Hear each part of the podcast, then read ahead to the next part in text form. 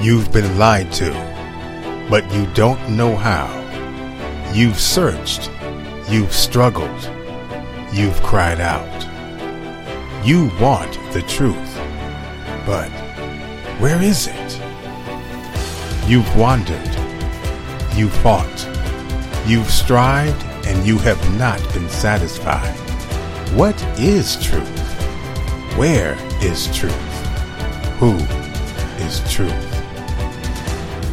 The kingdom of God, mind control, the last days, higher dimensions, unity, the power of faith, discovering the truth. Jesus said, I am the way, the truth, and the life. No man comes to the Father but through me. God has promised that He will hide us under His feathers, and under His wings we will trust. His truth shall be our shield and our buckler. Discovering the Truth with Dan Duval is the premier program that is designed to center you on the kingdom of God, to equip you with faith in Jesus Christ, and to unveil the truth behind the lies. This program is designed to show you how to become more than you have ever imagined through the power of truth. You shall know the truth, and the truth shall set you free. And now, prepare for your host, Dan Duval.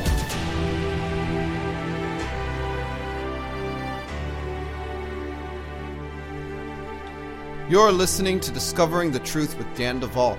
This program is designed to center you on the kingdom of God, to equip you with faith in Jesus Christ, and to unveil the truth behind the lies. This program is a production of Bride Ministries, and you can find us at www.bridemovement.com and at www.thefireplacechurch.org. Now, folks, at Bride Ministries, we are always casting vision and always looking into the future, always saying what we are planning to execute. And we have come a long way, folks. We began this ministry, which wasn't really a we, it was an I, began this ministry with Jesus in 2000 and I believe it was 2009 with an email that I sent out to about 20 people. And all it was was a Bible study lesson that I wrote down and emailed. I half the people on that initial email list didn't even get asked permission. Would you like to be on our ministry email list? Nope. Nope. You just got stuck on there, just added random people. I'm like, yeah, I think they'll enjoy this, and sent off a letter and started doing it on a weekly basis. Small beginnings.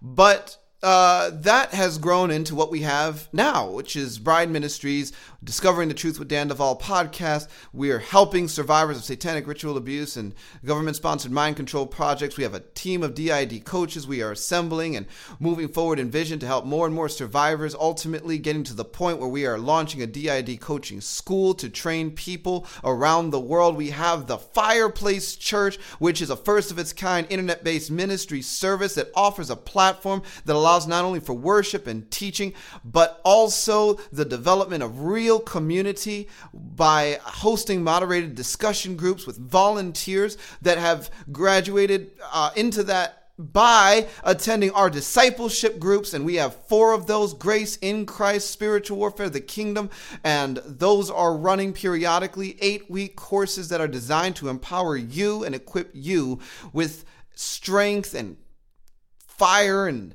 uh, passion for Jesus. Uh, folks, uh, we have uh, published books and uh, done, you know, in some international speaking. You know, everything has just blossomed. God has blessed. We, we continue to grow.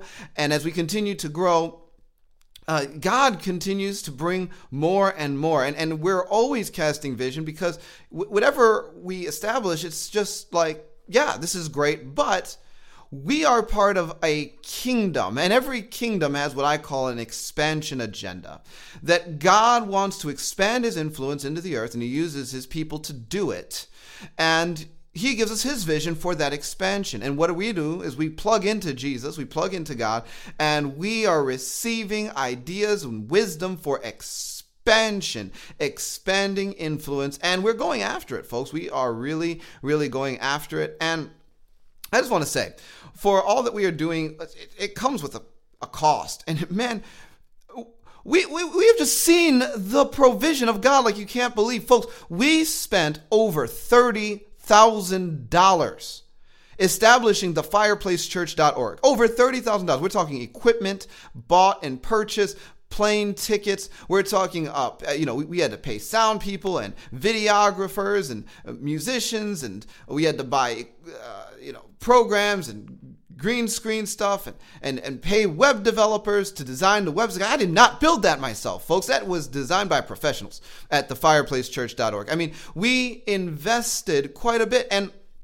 the, from the very beginning, the vision was to create something that did not appear like it was ragtag, just thrown together, shoestring budget. No, we wanted world class from day one. And uh, we did it by faith. Do you know that we spent over $30,000 in cash? There was no debt on that. No debt at all. Not only did we spend that on just the, the you know, establishing this huge project, we continued to help the survivors our ministry has committed to without um, you know cutting anyone out that we had made financial commitments to we didn't have to cut our budget to make this happen we simply believed god and saw the provision of the Lord come through, guess what? You guys, you, those of you that listen to this program, those of you that follow Bride Ministries, you have stepped up. You, I mean, in just such incredible ways.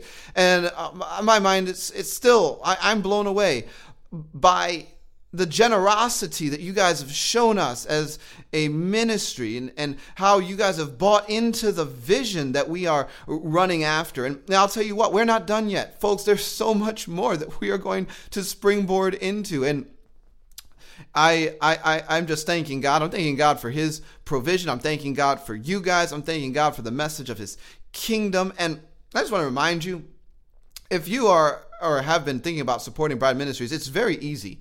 Uh, you just go to one of our websites, bridemovement.com, the uh, fireplacechurch.org, and press a button. That that's simple.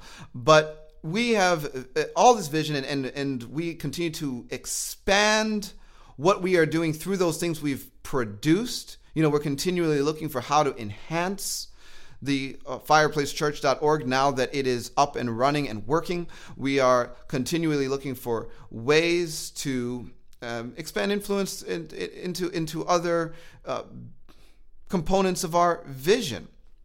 Uh, folks, what I didn't say is that we, we we're still looking for this media studio thing. I mean that that's moving forward, and I'll tell you what. One of the other things I'm really excited about is that it well, there's going to be some more travel in the future for me and, and, and more exciting things happening specifically in the area, I believe, of actually going into regions, re- regions with, with the purpose of expanding the territory of the kingdom into the spirit realm, not so much with uh, conferences and conventions per se to get you know people excited, uh, but more j- d- literally attacking uh, the powers of the heavens. That that seems to be where things are going.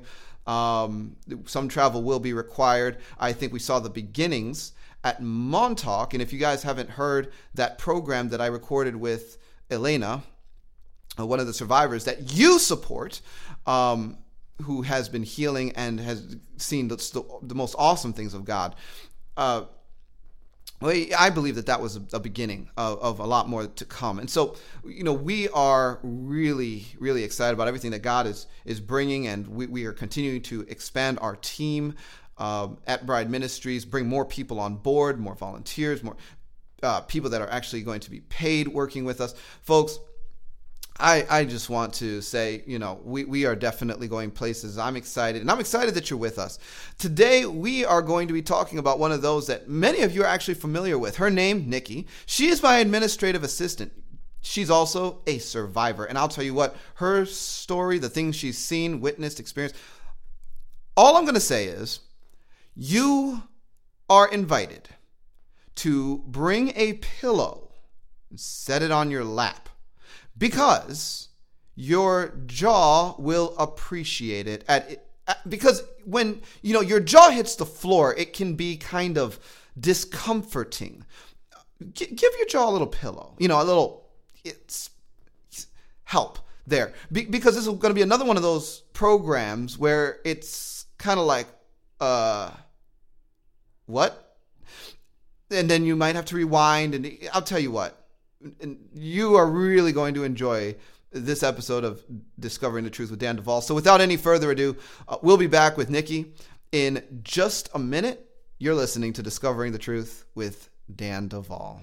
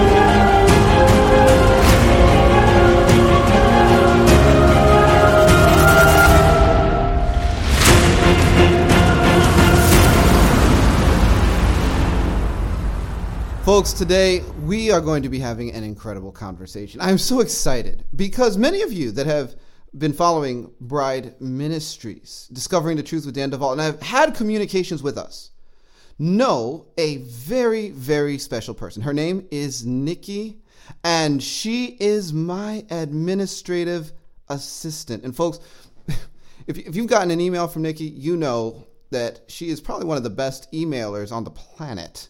What a blessing she is. And you know what else? Nikki just so happens to have one of the most incredible stories you can imagine. She's also a survivor. And I'll tell you what, today she is joining the ranks of the, the number of survivors that have come on my program to tell their story and elements of what they have seen and heard. And I I, I just applaud each and every one of them. And I'll tell you what, I applaud Nikki for her bravery in coming on my program today to share with us. Nikki, welcome to Discovering the Truth with Dan Duval. Thanks, Daniel. It, Thanks. It, it's so glad. It's so good to have you on this program, Nikki. And this has actually been a long time coming, you know. And I'll tell you what. Uh, for those of you that don't know, which is just about anyone listening to this program, I met Nikki not as someone I was looking to hire or to, or to bring into the organization. I met Nikki as someone that was simply looking for help. And she was trying to find a solution to recover from dissociative identity disorder as a result of the things that she had been through. And so, uh, the way it happened, uh, her housemate Sally had first found me and told her about me and got us in touch, and we talked and be- began shortly thereafter to work together. But unfortunately, the financial situation was not quite working out, and so in an attempt to continue what we had begun, uh, God had an idea. he told me, Daniel, you need to bring Nikki on as your administrative assistant. And I'll tell you what, folks, initially I was kind of shocked and I said, God, are you sure? Because, you know, she's reaching out for help, not for a job. and God said, Daniel, I got this. This right here is a blessing. And he was right. And so Nikki became my administrative assistant, And I'll tell you what, the exchange was we worked together while she manned the email, and well, the rest is history. But you know, Nikki, I just want to get started here. What was that whole initial getting in touch with me and beginning a process of working through your own healing journey like from your perspective?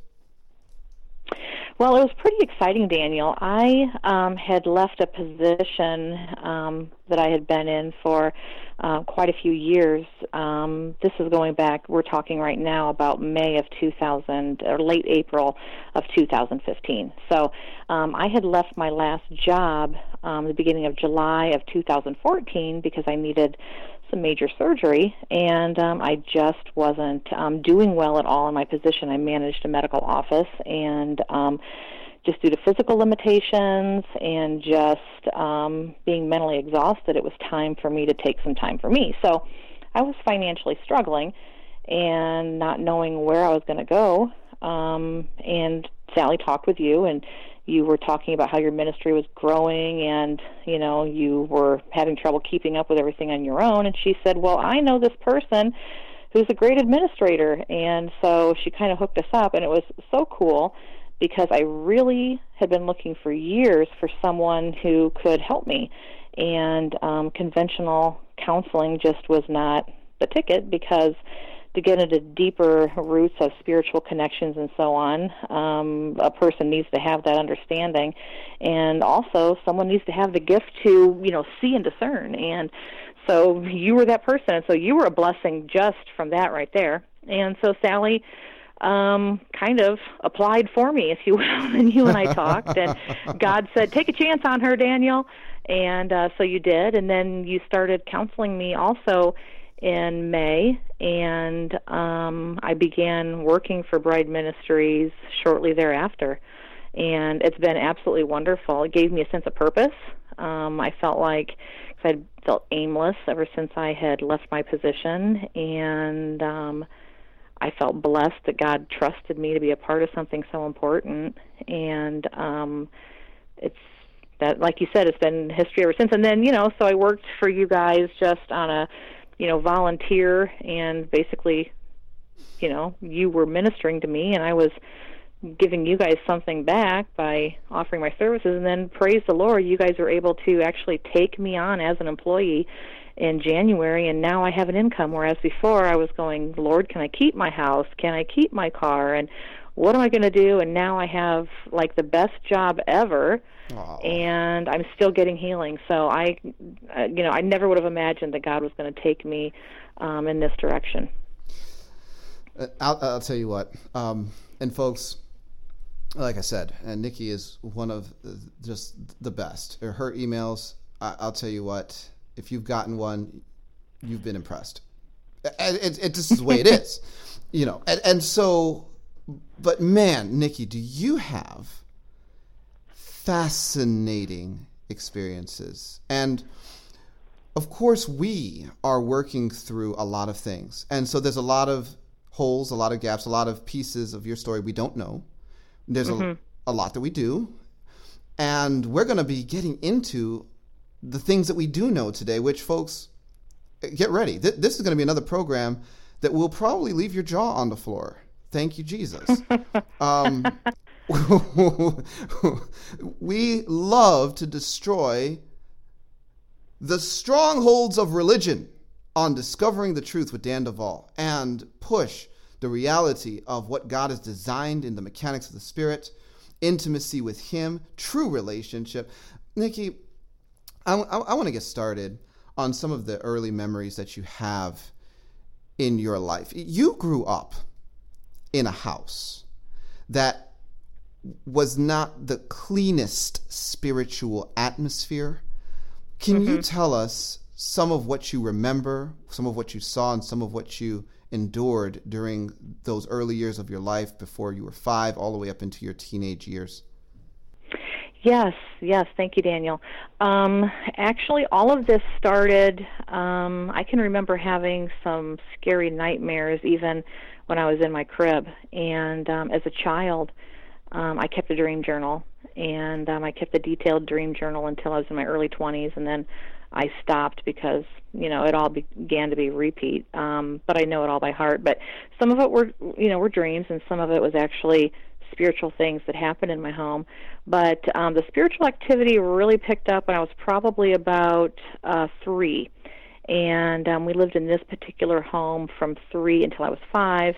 And then my family we moved to a brand new house that my father built. And um i was five years old when we moved there.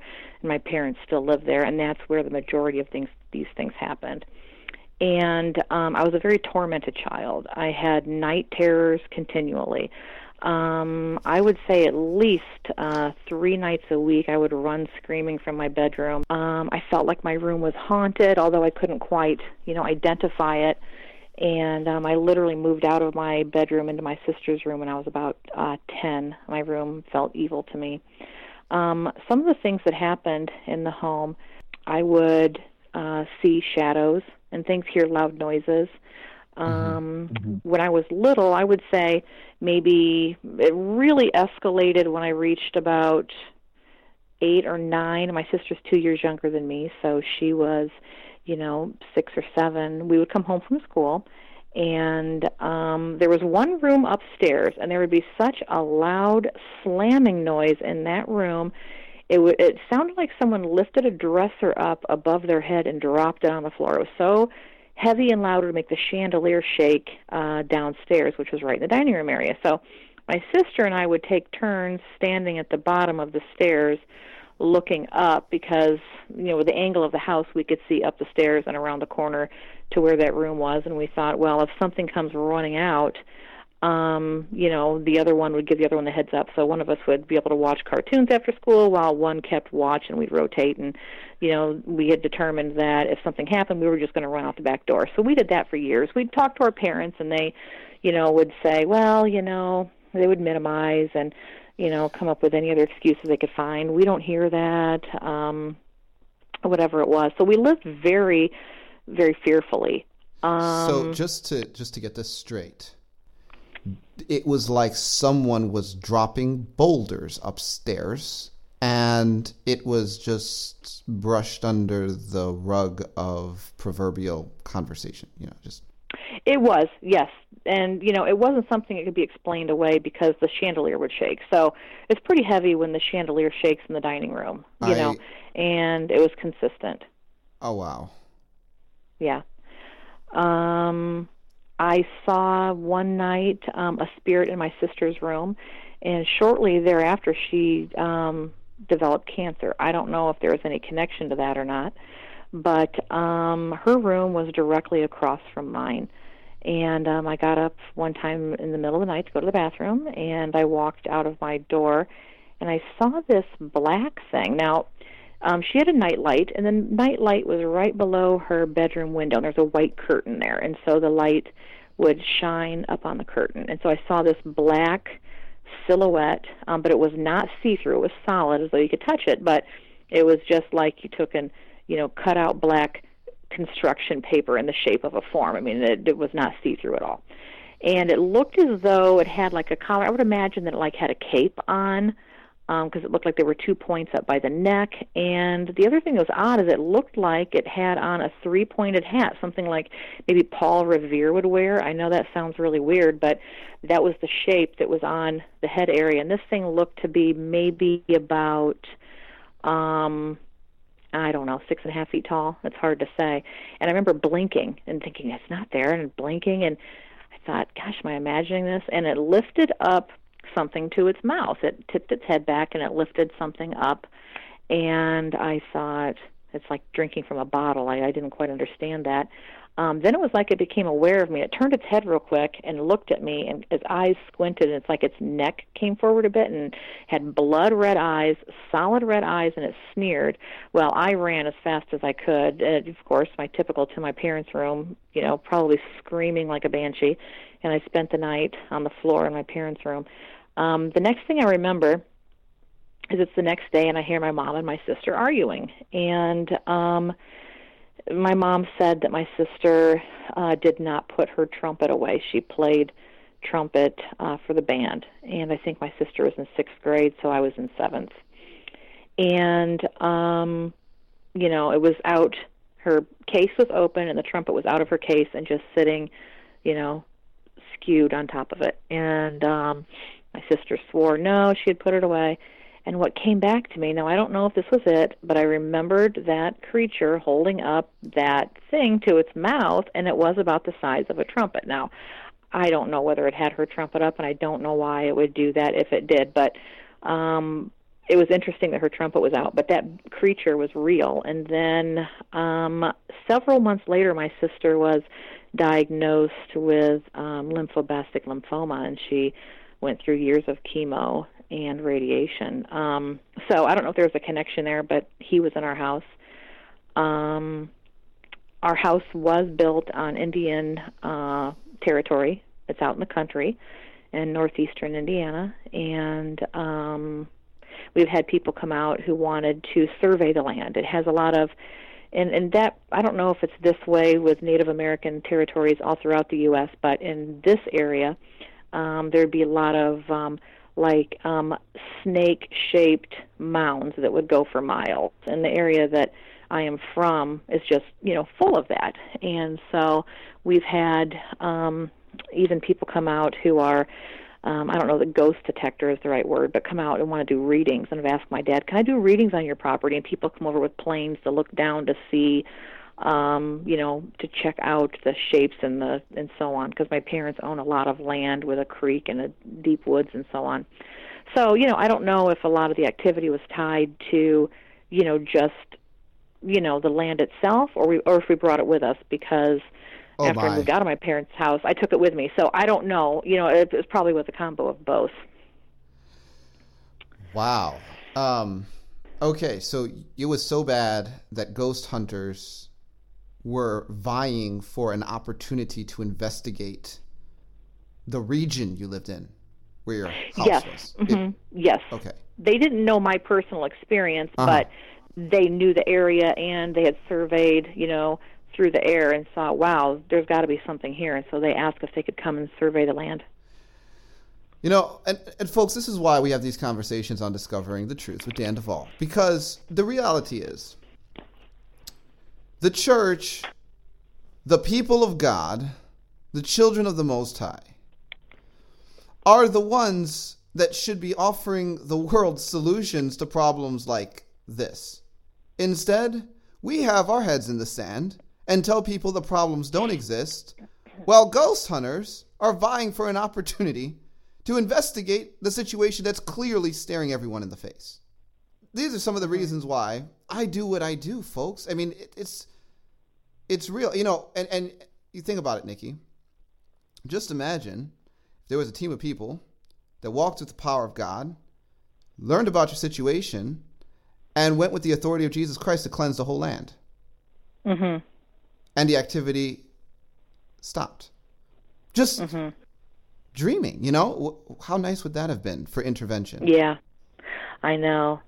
Well, you know, and the Lord showed me some things to do. I learned, you know, and um how's that phrase go? Necessity. How how's that work? Necessity. You come up with things because necessity. What's that phrase? I, I'm not Necessity sure. is the mother of invention, or something like that. uh-huh.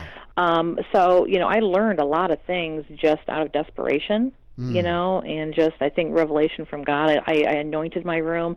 I took and I anointed my windows.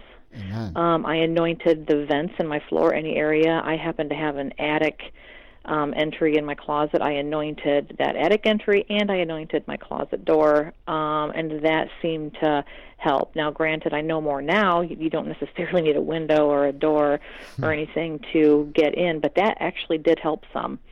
Um, and there were a lot of other things that happened as well, just in terms of, you know, attacks and seeing creatures in the house, which um, I don't know if you want to get into this, but my parents actually owned some of it when I became an adult Okay. and admitted some of the things that they did experience, but didn't share at the time because they thought they would add to our fears, and they, you know, it, it, it was a tough call. I think they should have shared and validated, but they thought hiding it would, um, you know, help.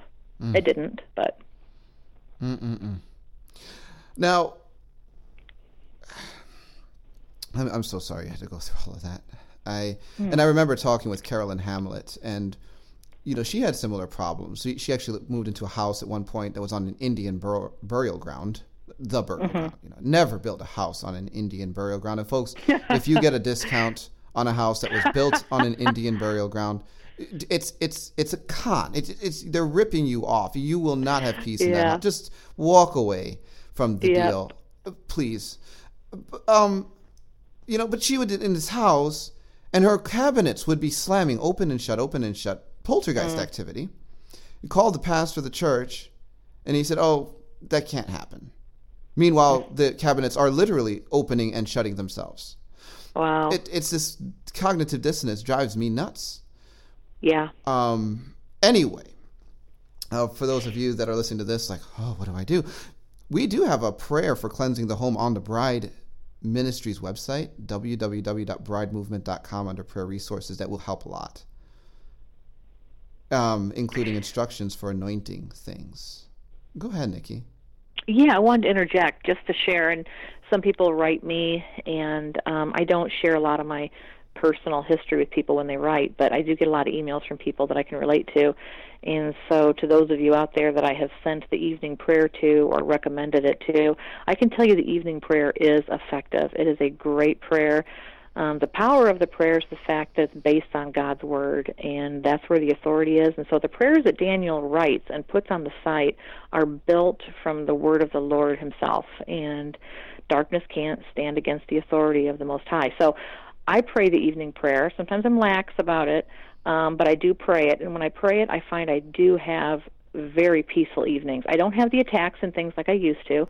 Not that occasionally something doesn't happen, but I can absolutely feel it in my spirit. Uh, my sleep is more sweet. And so I encourage those of you to check out those prayers, and for that evening prayer in particular, if you are someone who um, does have this sort of activity in your home, pray it and pray it out loud before you go to bed. Thank you, Nikki. Yeah.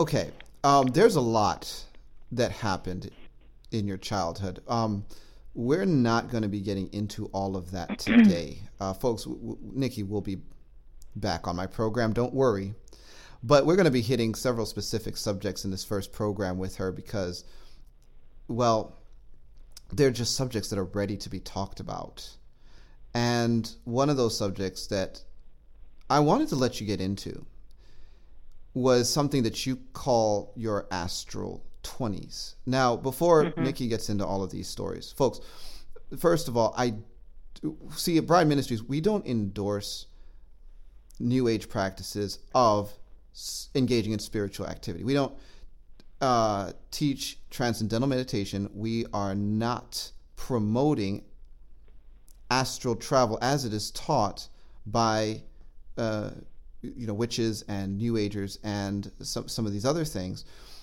however we acknowledge that it's real and it does happen and people have had very real experiences with this stuff not only that some of the things that have been seen and perceived help us to not be ignorant of the devil's devices which is a lot of Nikki's testimony because of the way that she was targeted and used by the dark side. And so, with that said, um, Nikki, you really have an open floor here. I want you to tell us about what you call the astral 20s and what was going on. Okay. All right, Daniel. So it was like uh, the the haunted house years turned into the astral twenties. Um, I, I don't know what the gap was, but it, everything stopped in the house when I was about seventeen. Which you know we don't have time to get into all the stories, but they're numerous. And then it was like three years of peace. And at that point, I entered Bible college. Um, I felt like God wanted me to. I was getting a theology degree, which I did finish and then I was going to go back to um, a regular university and finish my psychology degree, and I wanted to be a Christian psychologist. So, took a break from the psychology degree I was working on to get a theology degree. And so I'm 20 years old, and I can remember it was like June of my 20th year. Um, and one thing I'll say that is really interesting is that um, this abruptly stopped around June of my 30th year. So I've always felt like there's got to be something to that. How can something happen for 10 years straight, like to the month? It's just too bizarre. Um, so I have not um, received an answer on that. But um, anyway, so when it first started, I had absolutely no context to put this into at all whatsoever. I had never heard anything about it. Um, there was no teaching on it. Um, I didn't see anything in God's Word to explain it to me. And so I thought that Satan was sucking my soul to hell. That's the only thing I could think of Satan sucking my soul to hell. So um, what would happen is um, whenever I would start to relax, um, I would just be yanked out of my body, and it was so fast I couldn't even catch it. Um, there would be times I could sit up real quick or try to ground myself and maybe overcome it, but rarely. And to describe it to people, what it feels like, and I know some people leave from different parts of their body, some go from their head or from their feet. Um, I always went from my chest area. So if you would imagine taking and you lay down a tarp on the ground like a tent, and you take your two fingers and you grab it in the middle and you pull it up. It, that's what it would be like. It's like something took fingers, pulled it in the middle of my chest, and pulled it up, and it's like my back arced, and I would start to pull out, um, and then wham, my spirit was gone. So, but that's the feeling that it would. That's the sensation. So um, when I would go out, um, I would be flying so fast. Um, it was just like warp speed, and there was no pain involved, but the sensation was it was so fast. It was like it would tear the flesh off of my face. It's hard to explain I liken it to when you know you have oral surgery and um, you know your face is numb, but you can still feel the pulling and the this and the that, but it doesn't hurt. It's similar to that. So, uh, but I could feel it, the just pulling, and um, I started drawing many pictures of the things that um, I saw in the different tunnels that I would go through, which. Um, when this interview gets posted, those pictures will be there if anyone's interested in looking at them. But um, one of the first things that happened was I would go through.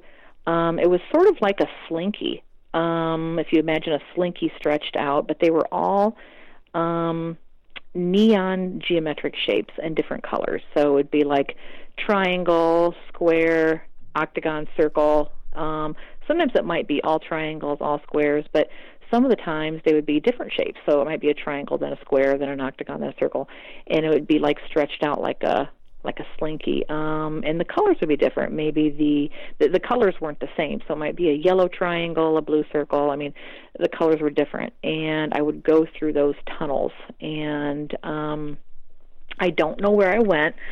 Um, usually, I would always remember leaving, and then I would uh, remember coming back, but I did not know what happened in the middle. So that's still a mystery. I, I have some understanding at this point, but still not much. So um, that would happen nearly every night. I would say at least four nights a week that happened, and sometimes multiple times a night. So I had a lot of insomnia at that time because I did not want to fall asleep. I had no control over my own person, and I could feel myself starting to relax, and you could start to feel.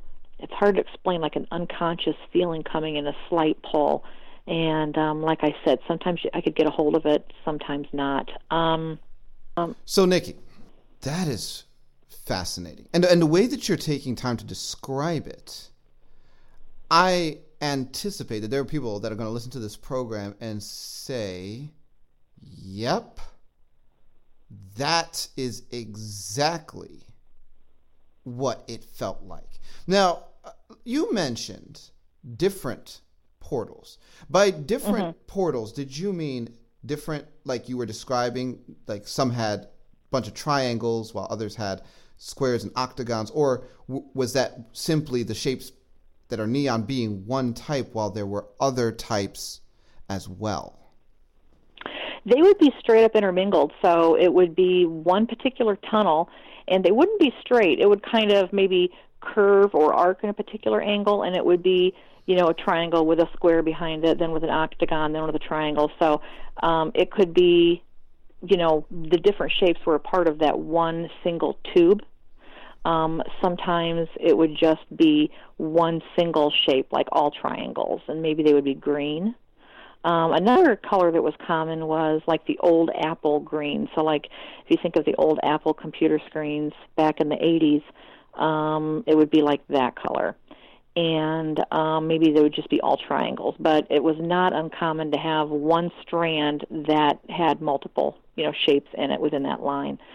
Um, some of the coping mechanisms I developed just over time, and if anyone out there is suffering from this, um, I found that if I slept on my back or on my right hand side, I was much more vulnerable. So I would always try to sleep on my left hand side if I was going to sleep.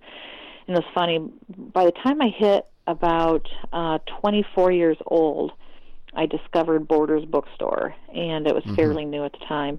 And I went to the metaphysical section because uh, I was just trying to find some answers. And, you know, I had talked to other Christians. They had absolutely no idea what I was talking about and lo and behold, I found this book on astral projection. And this was a book trying to teach people to astral project. And it said, for those of you who want to learn, the easiest position is on your back or on your right hand side. I remember going, oh, that makes sense. I figured that out. I don't sleep on either one of those sides. And it also said that one of the higher realms um, is the geometric shapes. And I thought, wasn't that interesting? And they said people take years of practice to get there. And I thought, well, I have never practiced, and I do not even want to be there. So why is this happening to me? Um, which, of course, led me to the further questions, which lead me here today about what opened that door. Um, mm-hmm. But so I, I began to get answers as to what that was, and then that helped. Um, something else that's really interesting. This was before the Matrix movies uh, came out. Um, and this was in the um, let's see, this was in the mid '90s, and um, I used to see like the running numbers that come down like the Matrix. And when the Matrix movies came out, I thought, wow, that's what I see. But I can remember seeing the running numbers coming down and like a swirling vortex open up in the middle of it and going through it. Um, also, I was in another plane. I don't know where it was or why, but it was everything was pink, but it was the running numbers. And there was this uh, building that I was in, and the walls were only defined by the pink running numbers down, but you could see through all the walls because they were clear. There weren't actually walls there, but you know all the corners and everything were defined by those numbers. So there's something to that. I mean, we know that God uses numbers and you know even music everything's mathematical so there's something to this whole matrix business and to these numbers and well and all of this and you know what Nikki? And I'm so glad you're bringing this up. Now folks I love talking with survivors because we get to have conversations like this. And of course I work with a lot of survivors so I get pieces of the puzzle from a lot of different angles. And I'm just going to take a few minutes here to share some of the other pieces that have come to me involving some of the things that Nikki is sharing. One, we, in working with someone else, met what introduced itself to us as, as a dominion. A dominion, you know, and dominions are described in the Bible as one of the orders of the angelic hosts or the hosts of heaven. And the dominion was basically exactly what Nikki is describing. It's a as it's encountered in the spirit, there are there's a manifestation of equations and sacred geometries. And it is the dominion. So the dominion is more of an equation that's cosmic and celestial than a, you know, like two arms, two legs, and a face kind of being. It, it's and God has dominions that serve Him, and um, you know, there's all kinds of things that that go on in the heavens that it gets very, very strange. Anyway um, when Nikki first described this to me, I, I this was during one of our first conversations. I was like, "That is so fascinating because this is not the first time I'm hearing about the colors and the geometric shapes. This is just fascinating. This is not an isolated description." And what you brought up, Nikki, about the laying on the side. Now, is this now? Watch this. This is so interesting. In the book of Ezekiel, chapter four God says to Ezekiel, You, son of man, take a clay tablet and lay it before you, and portray on it a city, Jerusalem. Lay siege against it, build a siege wall against it, and heap up a mound against it. So God's essentially saying, Ezekiel, engage in some prophetic acts here. I'm giving you instructions, just just follow my lead. So he's saying, set camps against it and place battering rams against it all around. Moreover, take for yourself an iron plate and set it as an iron wall between you and the city. Set your face against it, and it shall be besieged, and you shall lay siege against it. This will be a sign to the house of Israel. So God is talking about um, portrayal of a judgment portrayal of a siege. Then he says in verse 4 Lie also on your left side, and lay the iniquity of the house of Israel upon it according to the number of the days that you lie on it, you shall bear their iniquity. What? What? Why does God tell Ezekiel to lay on his left side to bear iniquity on behalf of the house of Israel for 40 days. Nikki, there's something to this conversation about body positions while you sleep. I'm just wow, saying. That's very interesting. That's it's interesting, in Daniel. the Bible. Wow. Wow. Well, that's validating. Isn't it? yeah, I mean, at this point, it happened for so long. I mean, I, I feel like now I don't need any validation if this was only here when I was 24, right? Um, but yeah, it's nice to hear. Cause it's like, okay, there's something to that, and um, you know, there's still a lot more I have to learn on that, and I look forward to more revelation as time goes on. Well, you know. in verse 6, it continues and it says, When you've completed them, lie again on your right side, and you shall bear the iniquity of the house of Judah 40 days. I have laid on you a day for each year. Very, very interesting stuff. That is. Hmm. So that's very interesting. The last point that I want to make, just in response, because you you, said, you just laid out so much, right? And uh, then we're going to get back into you. We have discovered that they have managed to create something known as digital realms. Mm. I, I can't explain it fully, but somehow they're able to use cosmic artificial intelligence, possibly linked to beast computers, although I don't know. And I, I know, folks, this, this, is really language that's getting out there and strange. So, welcome to Discovering the Truth with Dan Duval. They have something known as digital realms. Mm-hmm. And so, when you describe the numbers coming up and down, that's that's the first thing that I, I go to. And if you remember the movie The Matrix, they plugged people in not into alternate realities or alternate dimensions or timelines. They actually plugged them into a digital realm. It was a computer. Mm-hmm. What were they trying to tell yeah. us? I know. I've thought about that too. Anyway, what else can you tell us about your astral 20s, Nikki? This is so much fun. Well, um, and, some of it just involved being out of my body. Period. I can remember um, waking up one time on my ceiling in my apartment and um, looking, and you know how you have those um, ceiling fixtures. You know the bugs can get in and they can die and they lay in there.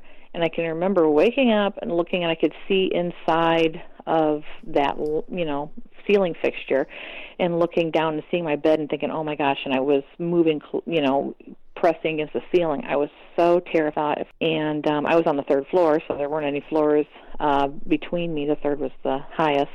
Uh, but I was terrified. One of my biggest fears was how am I going to get back because I didn't know why I was leaving or how I was leaving. Um, and so I would fight with my mind as hard as I could. I would also use the name of Jesus, and I have to say, um, it wasn't always completely effective. Um, ultimately, God has brought me through, um, and I am still here. Um, and I certainly don't minimize the name of the Lord. But one thing that I have learned, and Daniel certainly correct me if I'm wrong in this, but I think sometimes people like to use the name of Jesus like an abracadabra and um, in the name of Jesus, and not even really understanding what does that mean. Um, it's more than just saying a word; it's the authority you're coming in. Um, there's many different aspects to what using the name of Jesus means. Would you say that's true, or is that, or am I am I wrong with that? You know, John Paul Jackson said something profound, Nikki. He said, when you speak in the name of Jesus, what that means is that you are speaking in the character of mm-hmm. Jesus. And many times people speak the name of Jesus not from a position of speaking on behalf of his character, but on behalf of an attempt at the abracadabra, the wave yeah. the magic wand. And there is a difference. There is. And um, it's not that my heart was wrong per se. Um, and ultimately, God delivered me because I did always make it back to my body. And um, so that's good news. Um, although we discovered, and that's a different subject, that, you know, there can be pieces of you who can be, you know, kept out there. That's another subject. But you know, sometimes I just had to, it just was what it was, or I'd fight. So I'd push really hard in my mind and push, get there, get there, you know, with my own will and just, God, help me and get there. And um, I, then that time I did manage to fall back into my bed. Um, but it was very scary because I didn't know where I was going to go. I can remember another time going out my window and I was flying through my parents' back field at this point. I was in my early 20s and still living there, and the colors are really different in the spirit. It's hard to explain. They're like um has, I don't want to say a psychedelic look. It's just strange. I want to say it has a purple hue, almost like it's almost like you you can see all the colors. But it's almost like you have purple glasses on. So red has a purplish hue, green has a purplish hue. It, it, everything ha- kind of looks like dusk. I don't quite know how to explain that, but I can remember I went out my window and I was flying through the back field, and this white spirit was coming toward me, and this thing was wispy looking.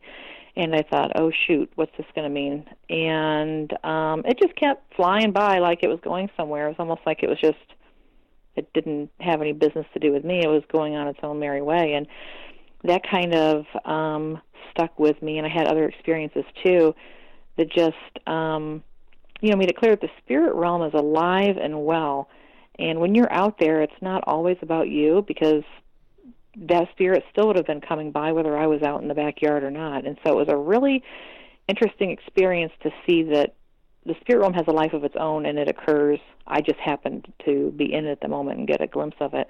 Um, another time, I was taken and I was flying really fast over a cornfield, maybe about um I was billboard level. I again I was out in the country, but there was this billboard over by a highway, however high a billboard is off of a highway. Um this is a shorter billboard, but I was about at the bottom edge of the sign and so they let me know what area I w- what direction I was flying. So I was flying west. And um no, actually east. Whoops. I was flying east and um, I knew I was going somewhere evil and for some sort of meeting, and I was fighting it as hard as I could. Get back, get back. You know, I did not want to go.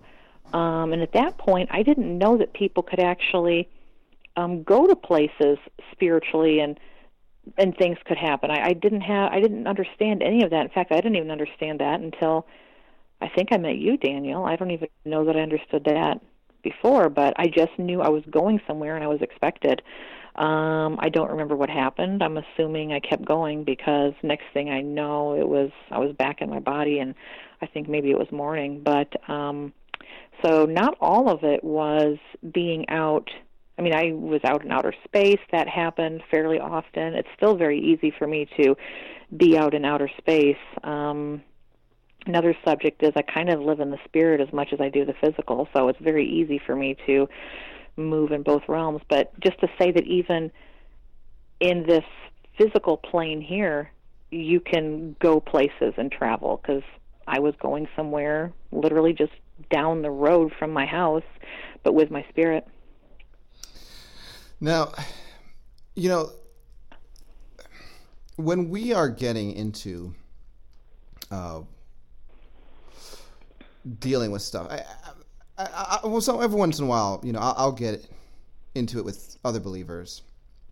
we'll be talking about it and they'll start asking me questions nikki and they'll say well what have you been doing or what has the lord been showing you and i'm like well you really want me to know like do you really want me to get into what the lord has been showing me oh yeah well let me tell you about the other realms you know and then the, the backfire is always well why do you really need to know about these other realms i mean is that really where the spirit of the lord is taking you it's like well of course it is how can i help someone like Nikki, if I mm-hmm. can't have this conversation with God, because mm-hmm. somehow his power has to touch this if you're going to be set free of that, you know? And so we have dealt with uh, quite a few um, things and, and, and, and realms, even. And uh, I'm kind of jumping here into a bit of a different conversation. Unless, did you want to talk any more about your astral 20s before we get into another subject? Um, other than it was just absolutely horrible and terrifying and didn't allow for any rest. Mm. Um, there's not much more to say. I mean, of course, I have a lot of detailed stories about this and that and the other, but, um, you know, I don't know unless there's a specific question. I, I don't have an, you know anything else to say. Mm. And I, again, I'm so sorry you had to endure that. Yeah. Thanks, Daniel. There was a day where, and this is after we started working together. Um, two angels actually came and fetched you. And mm-hmm. I, I want to get into the story because it's it, it touches on, you know, how God is moving through people on his side to deal with stuff existing in other realms. This isn't a conversation that's limited to bondage and to the devil's devices. There are things that God is doing. And we were caught up into one of these big mega agendas. And and and so there, there was a day where two angels came to fetch you.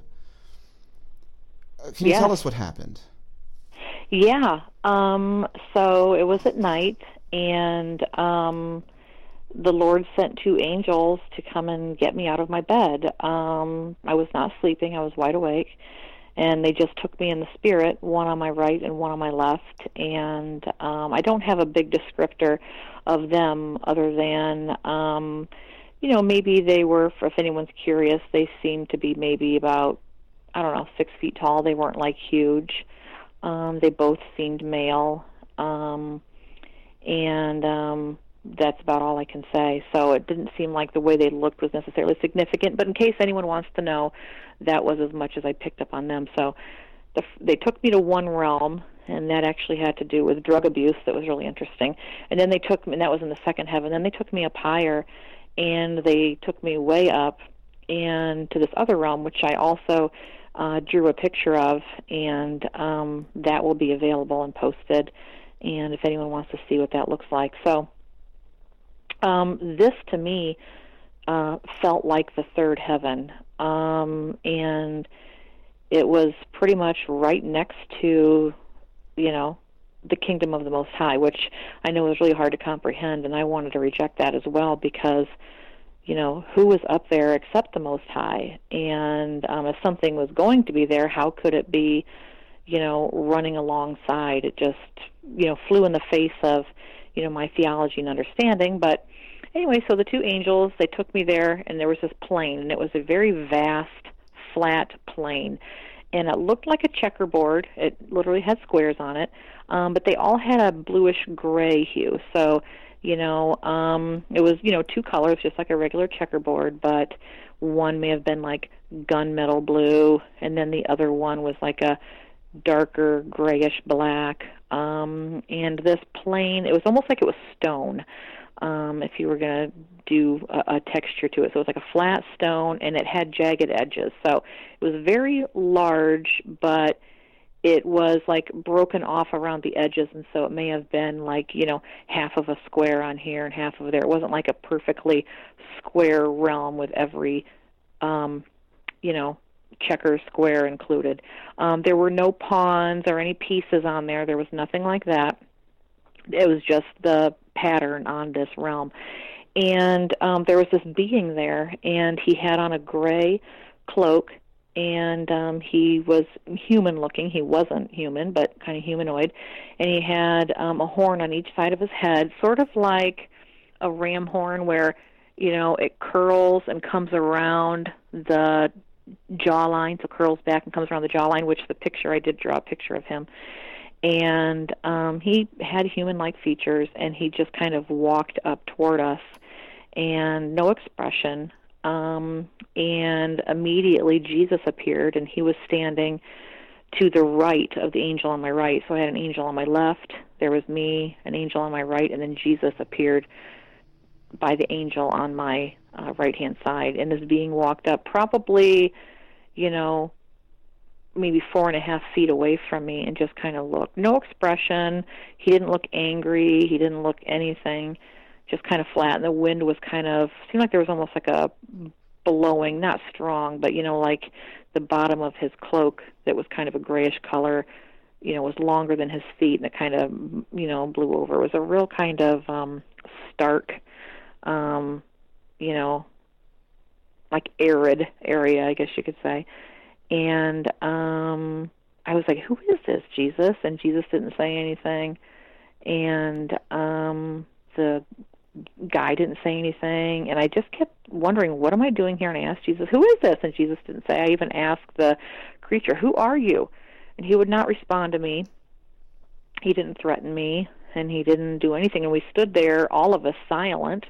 He looked at jesus in the face um didn't look at him with scorn or disdain um he just looked at him like you would look at anyone else um so I was kind of amazed that he wasn't intimidated by God, nor did he feel humbled in any way. And he also was just the same size as a man. He wasn't like big. He was the same size as Jesus. And um that went on for maybe four minutes at the most, and then um, I got no answers from anyone. Then I went, I was taken back. I thought, what was that about? I asked God, He didn't tell me, and that's when I drew the pictures of everything that I saw uh, to document it, and then um, I talked to Daniel about it, and so then Daniel things happened. Do you want to talk about that, Daniel? Right. so I got an email. Folks, my email box is really, really funny because you never know what's going to show up. You know, um, emails from archangels or it's pictures of this guy. So, you know, it, it just, it really gets fun. And so I, I you know the pictures show up. I'm like, huh? and so you know I, I just do what anyone would do. We'll talk about it later. And when we got into our session, Nikki began to describe it and what happened. Well, as she began to describe it, I was searching, you know, my, you know, myself and asking the Holy Spirit, why did Nikki see this? And of course, it came back, oh, because I'm to have to get involved here. I, have some responsibility from God here. Here we go. Now, this was back in October, and it was um, yeah, one of those, you know, just take a deep breath, here we go kind of moments for me. Um, so I'm still getting used to the fact that I have to do stuff like this regularly. I, and, and this was early on. I didn't know back then how regular this would become. But as she's telling me, and we're, we're dialoguing about it, it's like I, I go into prayer. The next thing I know, I can feel myself spiritually transitioning with the Holy Spirit to that place. And I don't leave my office. Don't leave my. I don't even leave my body. I, I'm here in my office. I'm just on the phone but it's like I'm there. And the atmosphere shifts, and I can feel, I can't see, but I can feel what's going on. It's very interesting. But the, the, the even more interesting thing is that because we're in session, Nikki can see what's going on. So, I mean, Nikki, uh, correct me if I'm wrong here, you actually saw me up there once I was there in the spirit. I did, yeah, because um, I went back there and I was standing there and I saw you. And I was like, Daniel, you are here. yeah, you were there. And uh, that being, he was able to see you as well, which we just call him checkerboard man because we don't know who he is or what he is, but. Well, and I will uh, just say this because after it was after this event that I talked with another survivor who told me that they call him checkerboard, and that was mm. where the name came from, folks. But uh, because this is not an isolated incident either. I have talked to, including Nikki, three separate survivors that have all confirmed his existence and have had encounters with this thing. Anyway, uh, one of the, the most interesting things was uh, the way Nikki described to me what I looked like when I was up there, because it wasn't me, it was my spirit. The, that may be a story for another day. Um, or maybe later today. Who knows? Mm-hmm. um, but you know, essentially, I, I think you said I, I looked like some kind of like blue f- flame or something like that. Mm-hmm. Mm-hmm. Yeah. Yeah, um, it's not as clear to me as it was then when I look at notes, like it all comes back to me. But yes, definitely uh, the color blue was um, prominent. So this is back in uh, October, and when I got up there, I I, I began to pray in tongues because I was like, I don't know what to do. Oh, Nikki, what happened when I began to pray in tongues? Well, that uh, being was looking at you, and um, I had the distinct impression that he understood exactly what you were saying, and that whatever language you were speaking was a language that he understood. Um, I did not have an interpretation of what you were saying, but um, like I said, I definitely got the impression that he was fully understanding what you were saying, and I was actually feeling afraid because I'm thinking, you know, do we really want to mess with this guy? I don't know who he is. He, you know, his realm is kind of parallel to the kingdom of the Most High, and I'm not quite sure how he was able to do that. I obviously the Lord allowed him to have that position, um, or he wouldn't be there. And there is no one who is equal to the Most High, so I will make that clear so he could never, you know, usurp uh, the authority of the Most High. But whatever position this being had, which we'll talk about later, has changed. Um, you know, he's not some small scale person. So yeah, I was scared. I thought, okay, Daniel, do you want to engage this thing? And he was emotionless still, no expression, you know, nothing, just looking and listening. So after I got done praying in tongues, I heard the Lord say, Tell him the dates are getting pushed back. so mm-hmm. I just said it. it was really awkward, folks. I mean, I'm not going to lie. You know, people are like, what is it like to engage the other realms? Awkward. It's weird because you're sitting there in your office on the phone talking to some cosmic being on behalf of God. and someone's telling you what you're doing because you can't even see it yourself. It's very strange. I, I mean, it's, you know, I walk around in Weirdville, folks, and, and it's like, mm-hmm.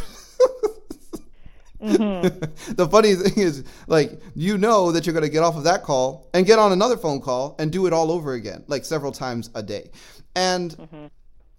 so th- there I am, and, and I say that, and, and then I began to pray in tongues again. But when I, after I said that and I prayed in tongues again, you saw something really, really strange involving the earth. I did, but even before then, Daniel, which I uh-huh. think is important, which again gave me validation, and I think also gave you some validation because, like you said, you can't see over there. You just have you sense, and then of course you can hear the um, direction from the Lord. But um, I saw him when you were talking. He just turned around and started walking away from you, and I didn't tell you this because I'm, I'm seeing it as you're talking, and then you declared from the Lord um, I don't know your exact words. You could probably recall it, but do not turn away from my words. Listen to what I have to say, or whatever it was, and it lined up exactly to what I was saying. He had turned away, and he had walked away from what you were saying. I was like, okay, this really is God. This is really happening. Do you remember that? Yep. That part, yeah. So it was like, ooh, okay, so this is really happening. So, um, that really solidified it. But yeah, after you spoke that, um, you spoke another judgment over him. That's when you told him to not turn his back. Um, I looked down and I could see the Atlantic Ocean, and um, it was, you know, south. It was a large part of the Atlantic Ocean. I would say it went from you know, south of, you know, like the British Isles all the way down to I don't know, maybe it went as far as, you know, like northern Africa or something. It's it's I can't recall it as clearly now, but a large wave came up. Um, it, it wasn't a moving wave, but it was almost like a peak arose, like all the water came and a peak came up right in the middle of the ocean that was as long north to that south position. Um, it didn't move, it didn't crash, but something arose there from the sea. So whatever Daniel had spoken had an effect there. Uh, I don't know what that was, or if it's something to come, or maybe you know, like Daniel, you talk about realms under the sea. Maybe it had to do with that. I mean, I don't know, but that was a really big deal. I thought. I mean, to say how high it went, it came up so high.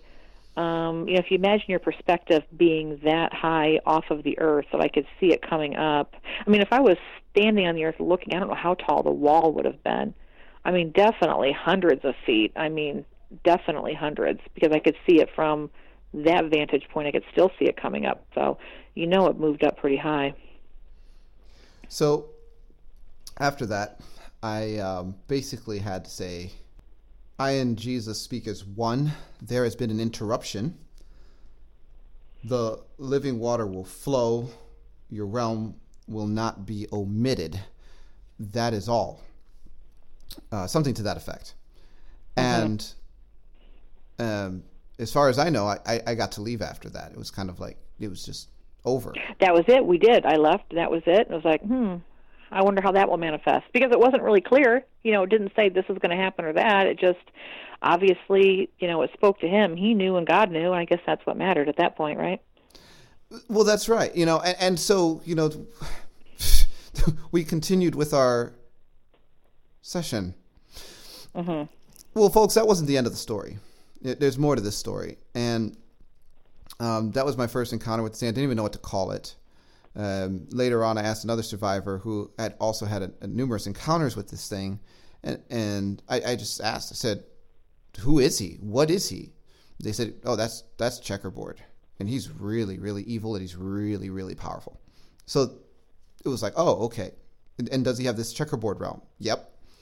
Does he have these nations and these boxes? Yep. Oh shoot! Yes, Daniel, we didn't talk about that. Yeah. Oh, I'm sorry, I mean to interrupt you, but we should probably say no, that. I tell, totally tell, forgot tell, about that. Tell the people what you saw. Oh my goodness. Yeah. Okay. So, um, this happened.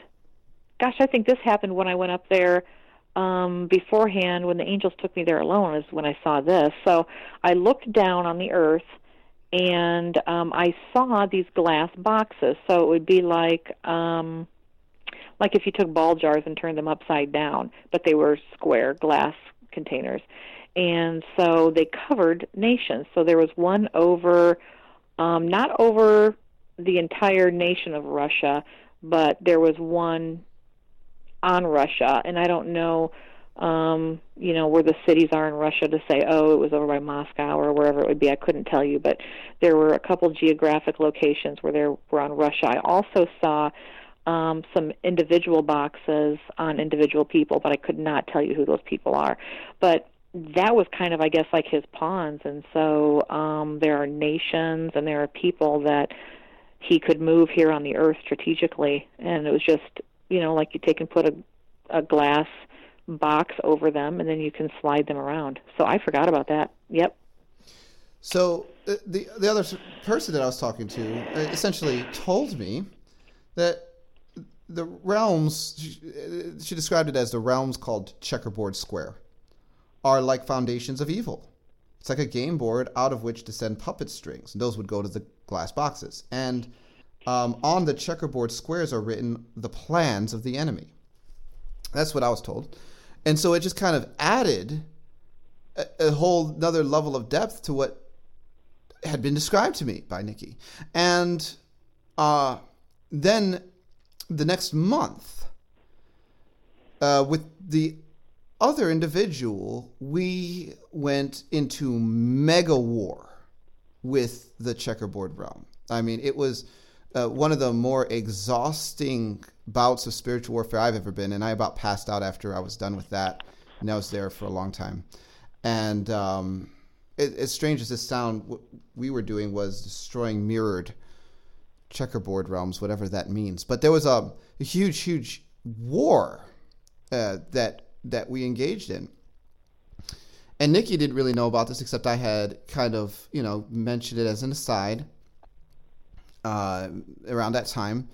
And I was told by the other client that, you know, they were very convinced a lot of agendas had been stopped or suspended as a result of that huge war. But it was all preceded by this prophetic declaration that Nikki had been implicated in along with me the former month. It's really, really crazy. Uh, I mean, it's not crazy, but it's just hard to wrap your mind around that this actually can and does happen, especially because no one's really talking about it or teaching about how to do this. You, I don't get an instruction manual. It's just like, all right, here you go, just deal with it. Um, but it still wasn't over because Nikki, we came back to this in February. Yeah, we did. Um, do you want me to? Well, yeah, Take from my your part or- okay. your perspective, what happened when we got back around in February? Okay, so um, in February, um, I can't remember exactly what precipitated it, but the Lord um, took me up to heaven and um, my spirit man, and that was pretty exciting. And um, I went up, and when I was up in heaven, um, which is in the third heaven, I looked over and to my right, and um, there he was, there that realm was. I'm like, ugh. And it didn't seem to be very far away. I mean, I could see it. And like I said, it seemed to be on even ground. I know that, like I said, it really, I mean, someone might say that sounds blasphemous, but I'll again be clear that there is no one who has more authority than the Most High. So how he got this position, I don't know. But um, he, you know, is quite high up there. And I thought, ugh, there he is. And I thought, I don't, I didn't want to mention this to Daniel because I thought he's going to want to go over there, and I don't feel up to dealing with that. And I thought, uh, I debated. I thought, okay, I'll tell him. So I told Daniel, well, Daniel, guess what? I can see him over there, and blah blah. So of course Daniel's like, well, let's go deal with that. And I was like, oh, Yes, So, folks, this is uh, this is all going on while we are on the phone. yeah. Like, While just- we're on the phone. Okay, yeah. ahead. Yeah, so um, Daniel said, let's address this. Go ahead. I mean, what's the, how do you want to start the next part, Daniel? Well, yeah, I, I, it was it was um you ended up speaking a judgment. I did. um, I did speak a judgment, Nikki. God was like, "It's time to throw down." Mm-hmm. This is what I call kingdom warfare, folks. This is when the Most High moves to destroy stuff and wipe the floor with the devil and his crooks. And, I- I- you know, I, I- it, it was not like I was looking for it. Um, it kind of just erupted because of, you know, it, I, it, Nikki, yeah. I wasn't looking for it. She wasn't looking for it either. Just, you know, it's just like boom, it's a, it's there in our face, and you know, God did that, and so it was just a a, a natural flow. Mm-hmm. So what the Lord essentially spoke to me is he's like, he said, you know, Daniel, you're just gonna speak what I speak, and so I began to speak the word of the Lord. Thus says the Lord. And it was it was just a direct judgment on his realm mm-hmm. primarily for this reason. It was for engaging in the interfacing of his realm with counterfeit timelines which was outside of the purview of whatever he had received from the most high god if anything at all. I, I don't know how the, all that mechanics worked but it seemed like he was pretty convinced he had received what he had jurisdiction over from God. And he was really upset when it was getting taken away from him in judgment. But the judgment was based on the language. It came out of my mouth, interfacing his realm with counterfeit timelines. And people are going to ask, what are counterfeit timelines? Um, I have a few ideas.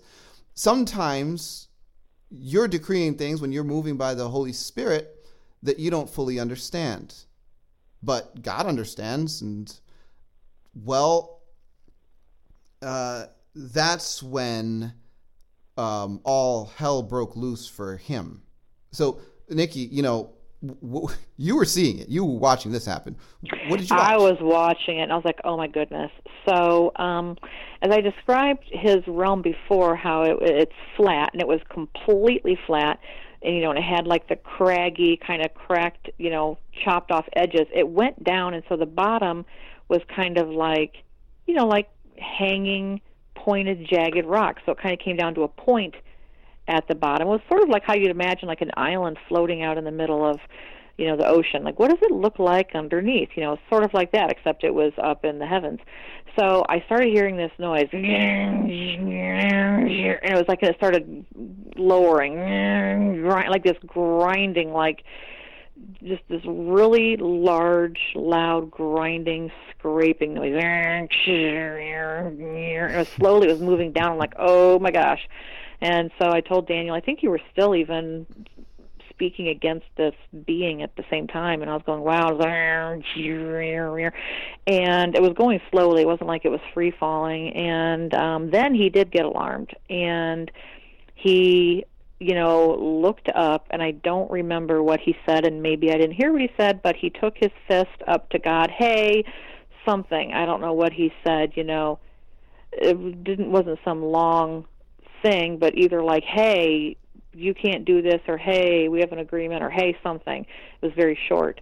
But and he was angry. That's the only thing he said. But he again it slowly continued to go down until his kingdom was below the kingdom of the most high. So where the bottom of the lord's kingdom ends um below that is where his kingdom began. So you know um he wasn't even on par or on level with any part of the Lord's kingdom. He was now officially below it. He would have to look up to see God as opposed to look across to see God. And that opened up a whole lot of trouble.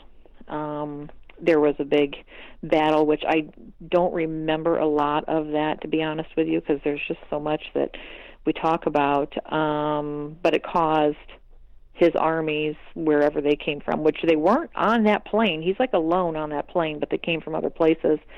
Um, and then also ultimately, which Daniel reminded me, and um, it caused the principalities who were over in the Middle East. I saw them look up. So, not the people who dwell there, but the principalities who um, have charge over those areas stopped and were like, huh, and looked up like, oh, what are we going to do now? It's like, you know, obviously they were getting their marching orders from him, and you know, when you know the head is chopped off of the snake, what's it going to do now? So they were looking to go, ooh, who's going to tell us? Who's going to tell us now? And that was kind of how that ended.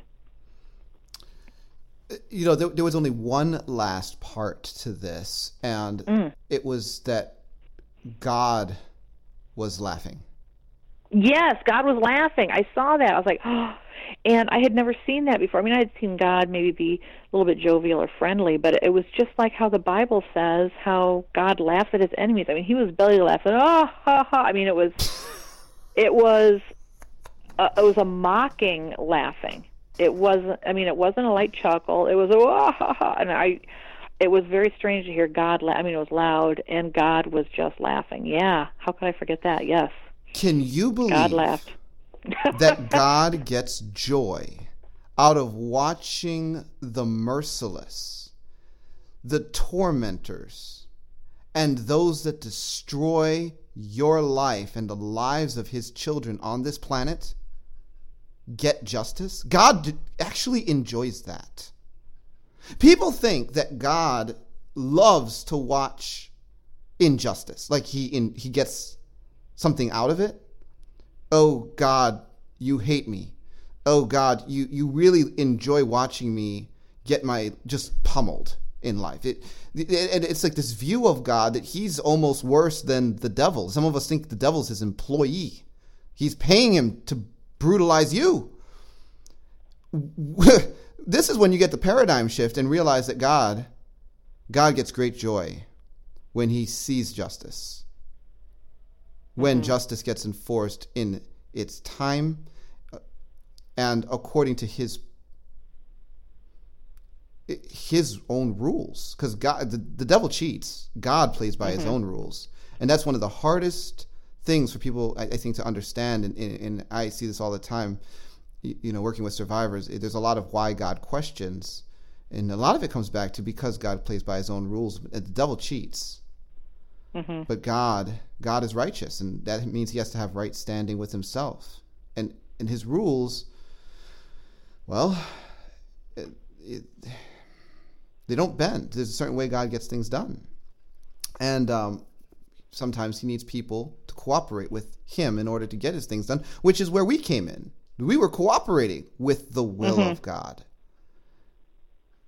It was that man. It was that I shouldn't say man, whatever he is. It was his time.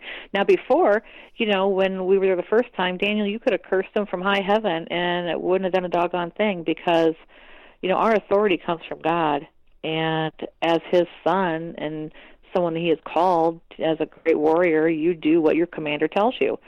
And without him giving you commands, you can yell all day long, right? That's right. And but when he says to do something, holy cow, you know, like there was another example that I saw in my life one time uh, with ministry. There was a being that I had an attachment to, and um, we spoke out in judgment to him or spoke out, you know, against him or Lord bring justice to the situation or whatever it was. I can't remember the exact language, but um this being literally said, "It's not my time." And I was like, "Whoa, what do you mean?" And it wasn't. God was not going to cast this being down from his place. It was not his time. But what God did is he removed me from him. So, you know, if you're attached to someone, um, and it's not time for their personal judgment, then you can be removed from that being, and then because you belong to the Lord, um, then that particular creature can have no more authority over you as a child of the king. But that doesn't mean that he's still not sitting on his particular throne in his particular realm, because if it's not his time to go, it just isn't. Now, folks, there's, there's so much to talk about. You know, uh, Nikki, in the book of Psalms 91, it says, And they will tread upon the lion and the adder, the young lion and the dragon will they trample underfoot. And, and many believers, we, we read the Bible and we're like, yep, lion, yep, adder, yep, young lion, yep, uh, nope, nope. Moving on. What is the word dragon doing in the Bible? And uh, of course, we, we, we do say, okay, well, yeah, Satan's a dragon in, in the book of Revelation, but there's not a lot of conversation on why the word dragon has made its way into the Bible or what kind of relevance it has to the spirit realm, the context of the hierarchies of the heavens what goes on. One of the first stories you told me that we still don't quite have full context for mm-hmm. involved a dragon. Mm-hmm. What did you see? Well, I was in um, outer space, and um, there were just tons and tons of different um, people or beings involved. I don't know who they were. Maybe they weren't all human. I honestly don't know. But um, they were in ships and um, fighting against this dragon. And she was a female, and she was huge. She was snow white, and she was huge. She had scales, looked just like you'd picture a dragon. Kind of reminded me of that thing from the movie The Never Ending Story, although that thing looked like a dog, you know, but it was really long, you know, like that. But this strictly did look like a dragon. But anyway, I would say, I mean, my goodness, because these some of these ships were pretty big. She was, oh my gosh, I, I mean, I'm, I'm just guessing here. I'm going to say maybe,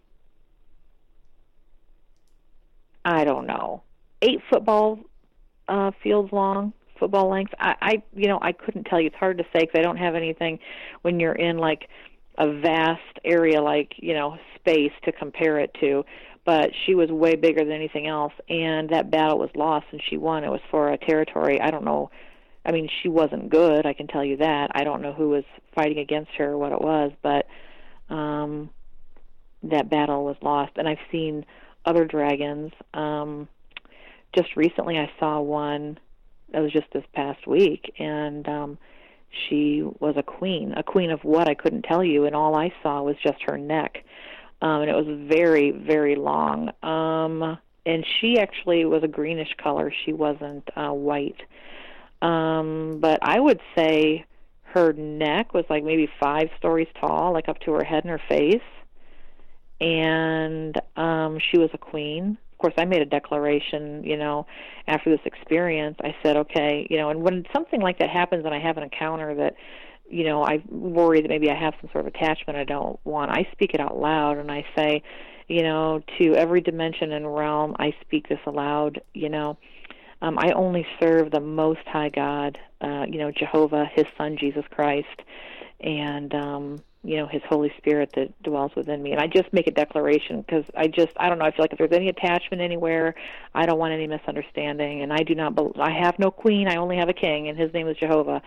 Um, but anyway, she is a queen of something, and she is huge. And, um, dragons are real. So Daniel and I were just talking, and I've actually, you know, I can't say this is set in stone, but I'm kind of leaning toward um, the idea that um, Satan has always been a dragon. And um, when God says, you know, that old dragon, the devil, it's not because he fell from heaven and God suddenly turned him into this dragon to curse him. Um, I'll fix you. I'm going to make you a dragon. You know, I think that perhaps perhaps he's always been a dragon, and um, that's just the form that he is. And um, I know as Christians, we like to think about angels and angelic beings, you know, looking like us. You know, they have two eyes, a nose, ears, two arms, two legs. We like to make them human looking so we can relate to them. Um, but you know, if we think about some of the creatures in the throne room of God, I mean, think of the one that has six wings and eyeballs everywhere. You know, and I've joked, you know, with Daniel and other people that if that wasn't in the Bible, and you were at your house and this thing appeared in your room and said, "Hello, I have a word from you from God," and it had six wings, four faces, eyeballs everywhere, you would be sure that it came straight from hell and you would curse it because there's no way God made something that creepy and ugly. And I have really come to the conclusion that God's idea of beauty and ours can be really different. so I put out there then to try to have an open mind. If God can make something that looks like that, and um, it's there with His holiness in His throne room, then there's a good chance that, you know, Satan has always been a dragon, and that there is a genus of angels who are dragons. And with that being said, you know, not all the angels fell. And so then you would have to say, well, if God made a genus of angels who are dragons, then there must be some dragons who still serve the Most High. Of course, that opens up conversation too, right? You know, folks, it uh, uh, to this date, I haven't met any dragons that are serving God, but mm-hmm.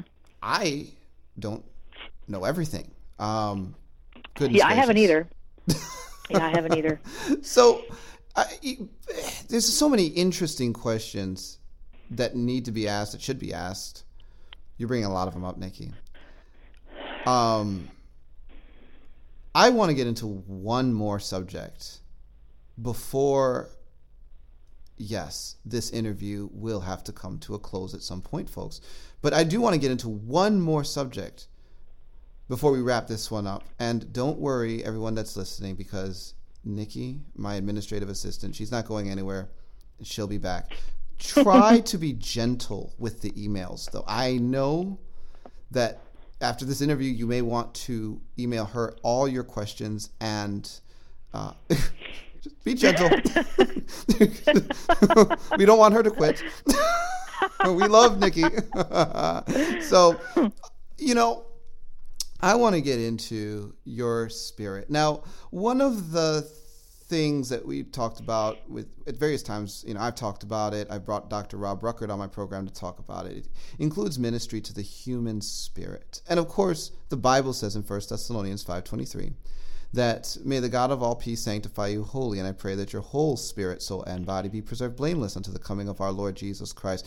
And many times a huge disconnect for people comes as a result of the conditions their spirit is in, although they have received Jesus as their personal Lord and Savior, which goes against certain uh, assumptions, you know, uh, but nonetheless, sometimes you just have to realize you're being dealt a certain set of cards. The evidence is what it is, and it has to be dealt with according to the power of God.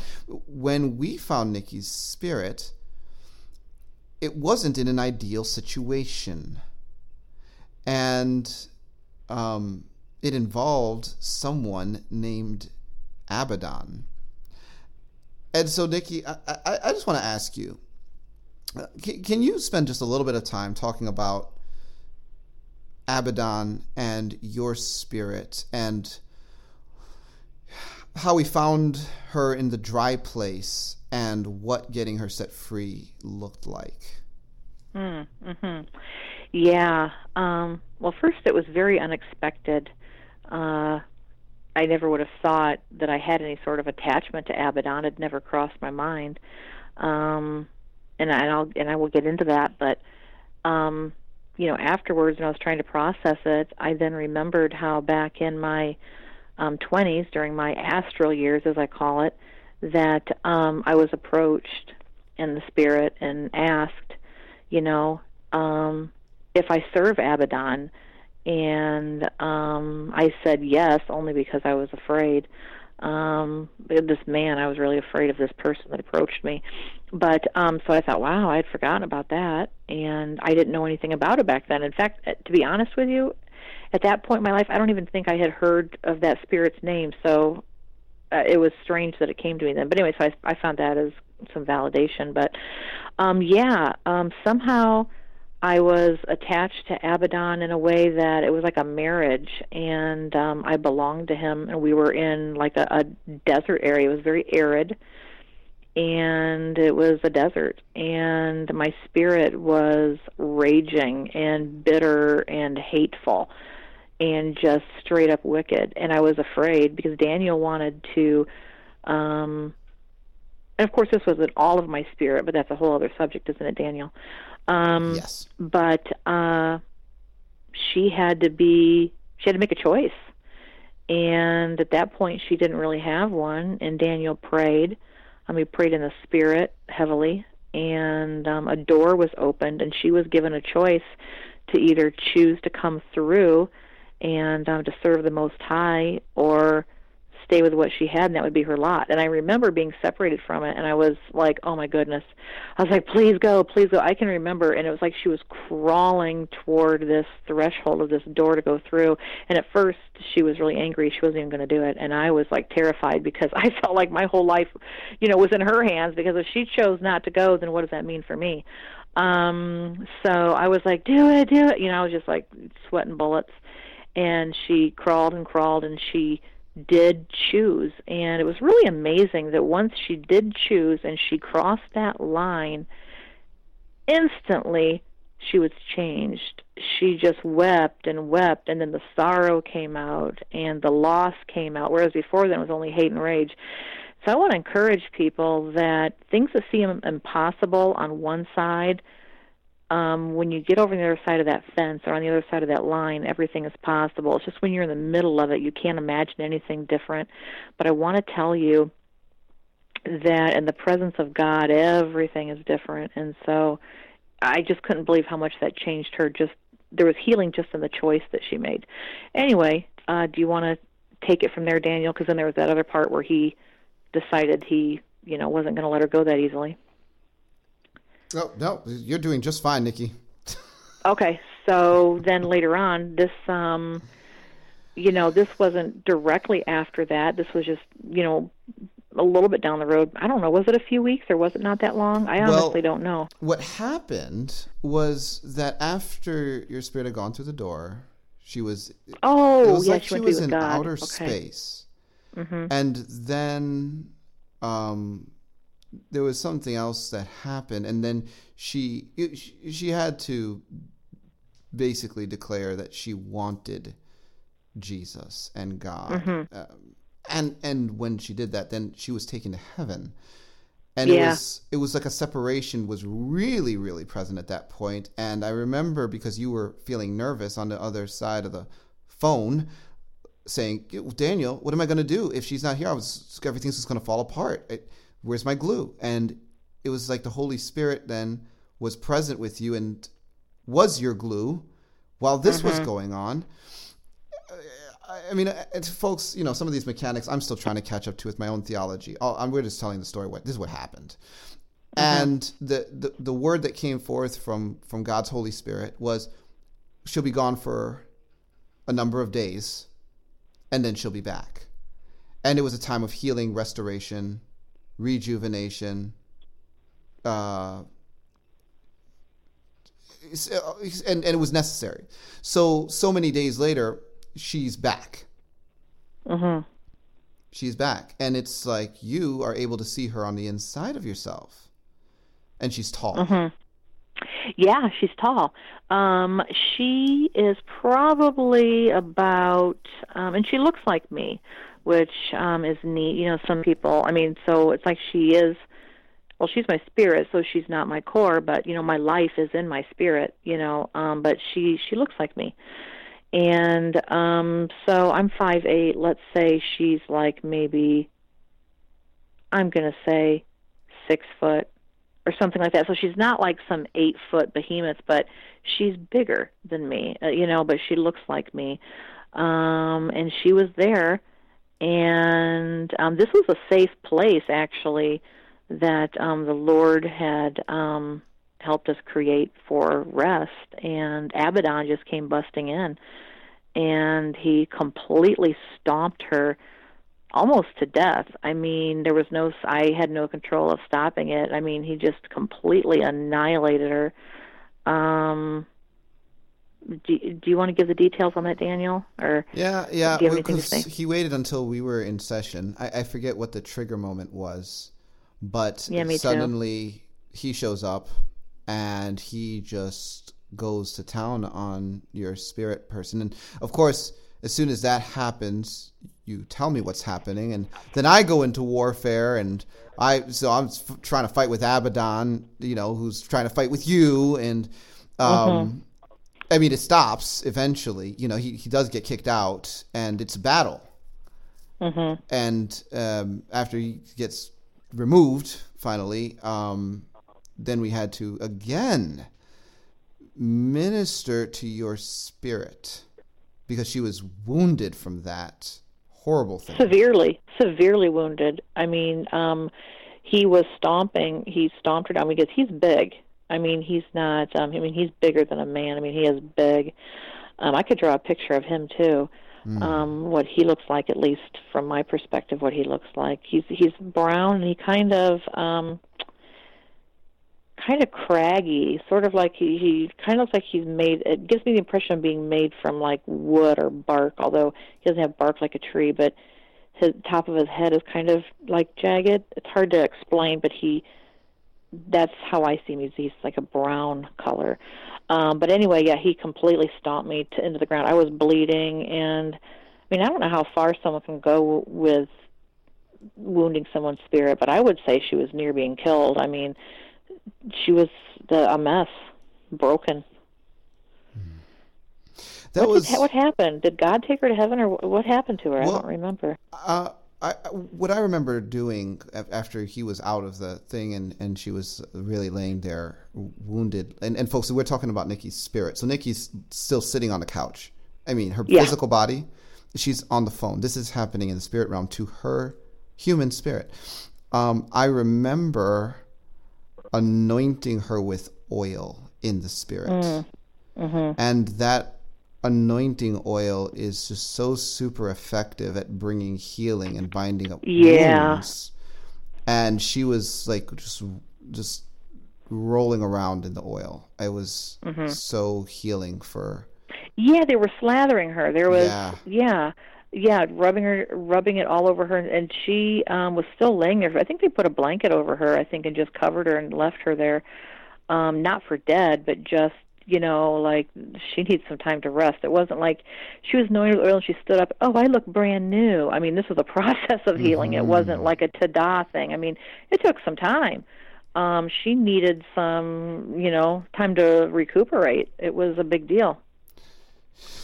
It was a big deal. So, folks, you know, uh, we talk about how to deal with things in the spirit realm. Um, the oil of anointing, the living water, these two combined um, are extremely effective at, at, accomplishing healing in the spirit realm. And and uh, this is one illustration, you know, uh, and even in the Bible, it says, you know, if there be any sick among you, let them be brought forth to the elders and they will anoint them with oil and the prayer of faith will save the sick. And you know so this is practice even in the bible new testament old testament. There's this whole thing about anointing with oil well in the spirit this is hugely powerful and true um, and and so you're just seeing that illustrated um, as far as i know that was the final climax of your battle to freedom from Abaddon,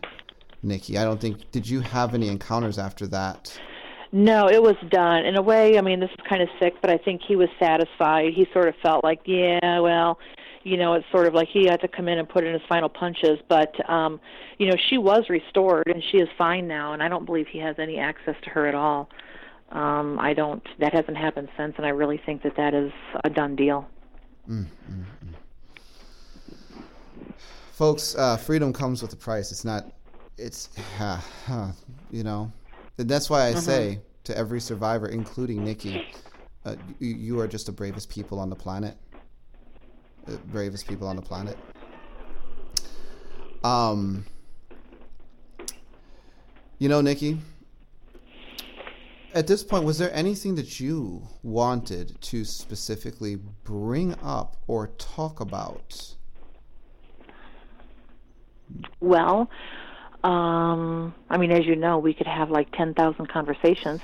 Right. Um, do you want, I mean, a lot of people, you know, hear about um, the things that you do in the spirit and about your spirit man. In fact, I've received some emails where people actually want to hear more teaching on the spirit man because now they're interested in strengthening their own spirit man. So, um, I yeah. got to see your spirit man. That, you did, you know, you more d- clearly. You did see my spirit man.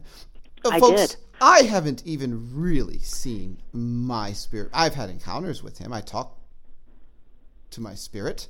He talks to me. Uh, I've um, I minister out of my spirit at times. But Nikki, you, you really did that. You saw him, saw him. You, why don't you talk about that? Because that was fascinating, even for me. Yeah, so um, I this was one evening, and um, I said, Lord, um, I would really like to see Daniel's spirit. And I said, Is that okay? Can I see Daniel's spirit? So I waited there, and I'm like, you know, you know, it's up to God, right? And um, so then, um, next thing I know, um, my spirit went up into the heavens, and um, I saw your spirit. I would say based on where he was, he was right uh, below the third heaven. That's where he was trolling, if you will. And I say that because he's out there fighting battles. So, you know, you don't fight up, you fight down. So he's got to look down and see what's down there. So, you know, he was up in a, you know, an upper position, so he had a vantage point. And so I looked up, and there he was. And he was fearsome. So I'm going to say, for height, he looked about and he didn't look like Daniel at all. So you can just wipe that from, you know, your picture for those of you who are wanting to put together an image here. Um yeah, I, I think he's a little better looking than I am. It just Yeah, and a little more fearsome. Oh man. A little more fearsome. Uh, Go ahead. um I'm gonna say he was at least I don't know, 10 feet tall. It's hard to say. It's hard to put things in perspective. It's like I say, when you're in space, what do you have to compare it to? A planet? I mean, you know, when you're on the Earth, you can compare it to a, a tree or a car or whatever, and, you know, it's hard to do there, but he was quite big.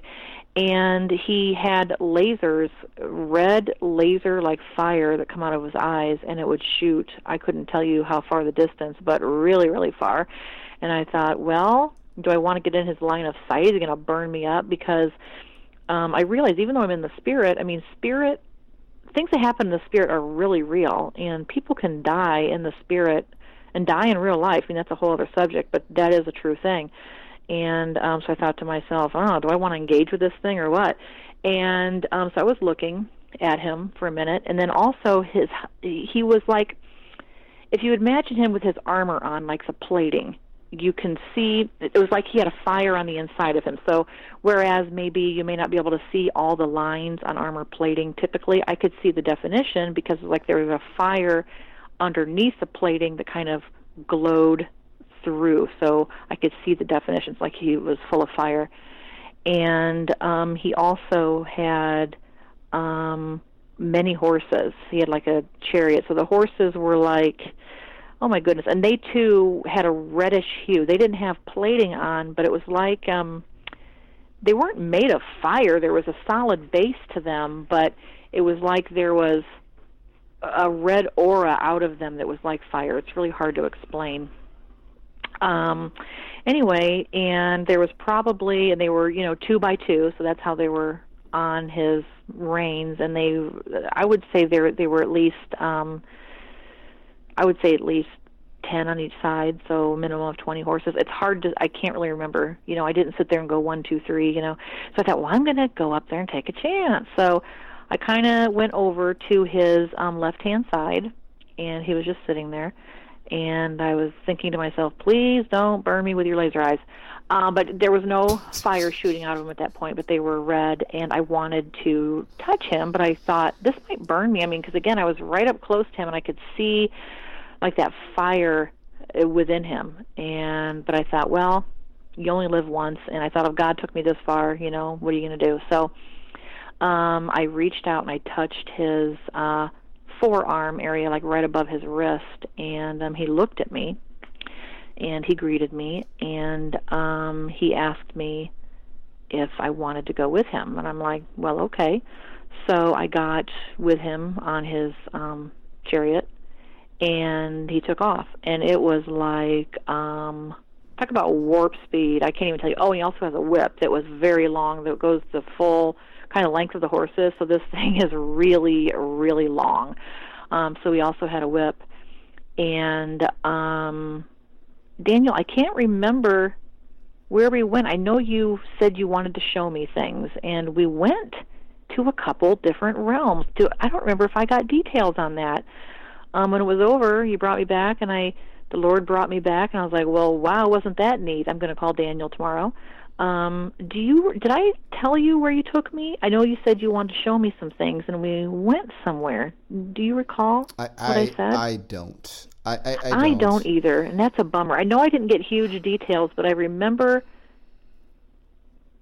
it was pretty neat, whatever it was. Um, but yeah, so yeah, Daniel is definitely a fierce looking warrior on the other side.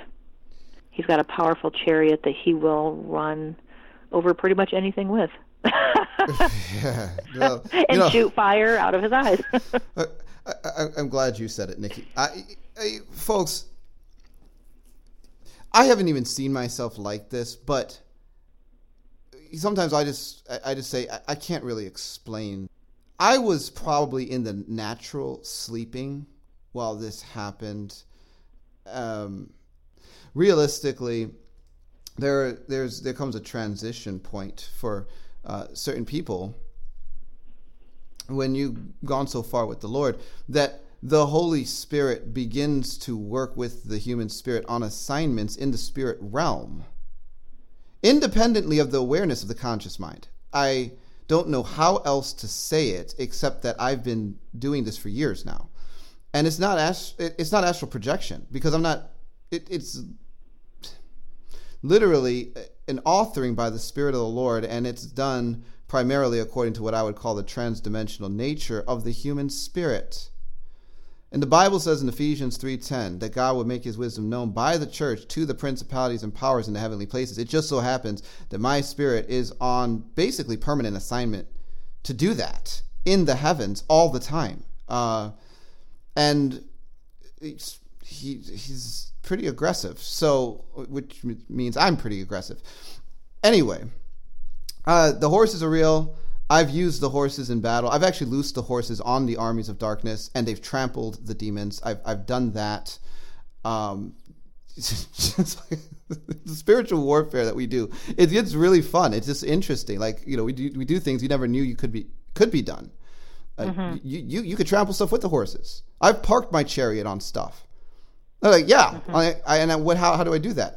Because I, I know I have it. I'll speak it, and it'll just be. I'll just park my chariot on something, and um, I, you know, folks. Anyway, I think you know, this, Daniel, mm-hmm. I think I saw you in the drive-through at Sonic one time. You were oh, come on! Like, I'm gonna have a slushy. uh, was I wrong? I don't know. I'm just saying. Uh, and that's oh. how we discover the truth, folks. So, um, Nikki, you, you're you're just fantastic. Um, I so appreciate you, not only for the brave bravery that you exhibit in continuing forward on a journey to heal from what has led to all of the trauma and, and, and bondage you've endured, but also your bravery in talking about experiences that are not easy to talk about. Um, and of course, I appreciate you so much in, in how you are working with us, Bride Ministries, um, and, and making my job even possible because if I got all the emails that you were responding to, I, I wouldn't sleep. Mm-hmm. And so you are appreciated, Nikki. And uh, we're going to have to continue this conversation in a future program. Yeah, that sounds great. And thank you, Daniel. And it's an honor to be a part of Bride Ministries. I just want to add one extra note, if I can, you know, for anyone who's wondering how is that possible to be out there in the spirit, you know, while Daniel is sleeping. And for any of us, and if you think about how we're seated with Christ in heavenly places, I mean, our physical body is here, so obviously we are able to be with Christ Jesus in the spirit and yet still be here on this earth. So for anyone who is having doubts, just ponder that and think about how that works, and that might help you understand what we just shared. Amen. Folks, it's real. And you know what? This is the thing. Um, myself, many of the survivors that I work with, the things that we talk about, uh, we're essentially forerunners. We're describing things that God wants to graduate his body into. We don't always understand everything because we're traversing territory that really has not been articulated or defined. Um, and so we're trying to have a conversation around it and begin defining it. God is going to cause his body to come to another level of influence and power in Jesus Christ. The ministry that God has does not stop on physical 3D earth, it extends into the heavens. And so, with that said, folks, you've been listening to Discovering the Truth with Dan Duval. Until next time, God bless and Godspeed. Discovering the Truth with Dan Duval is the premier radio program designed to center you on the kingdom of God, to equip you with faith in Jesus Christ, and to unveil the truth behind the lies. This program has been a production of Bride Ministries. You can find us at www.bridemovement.com. At our website, you can contact us access resources, and support us with donations. We need partners in order to continue to produce our vision, which is to promote unity in the body of Christ worldwide and assist in the creation and development of sheep nations. Partner with us and be sure to like us on Facebook and follow us on Twitter. Until next time, God bless and Godspeed.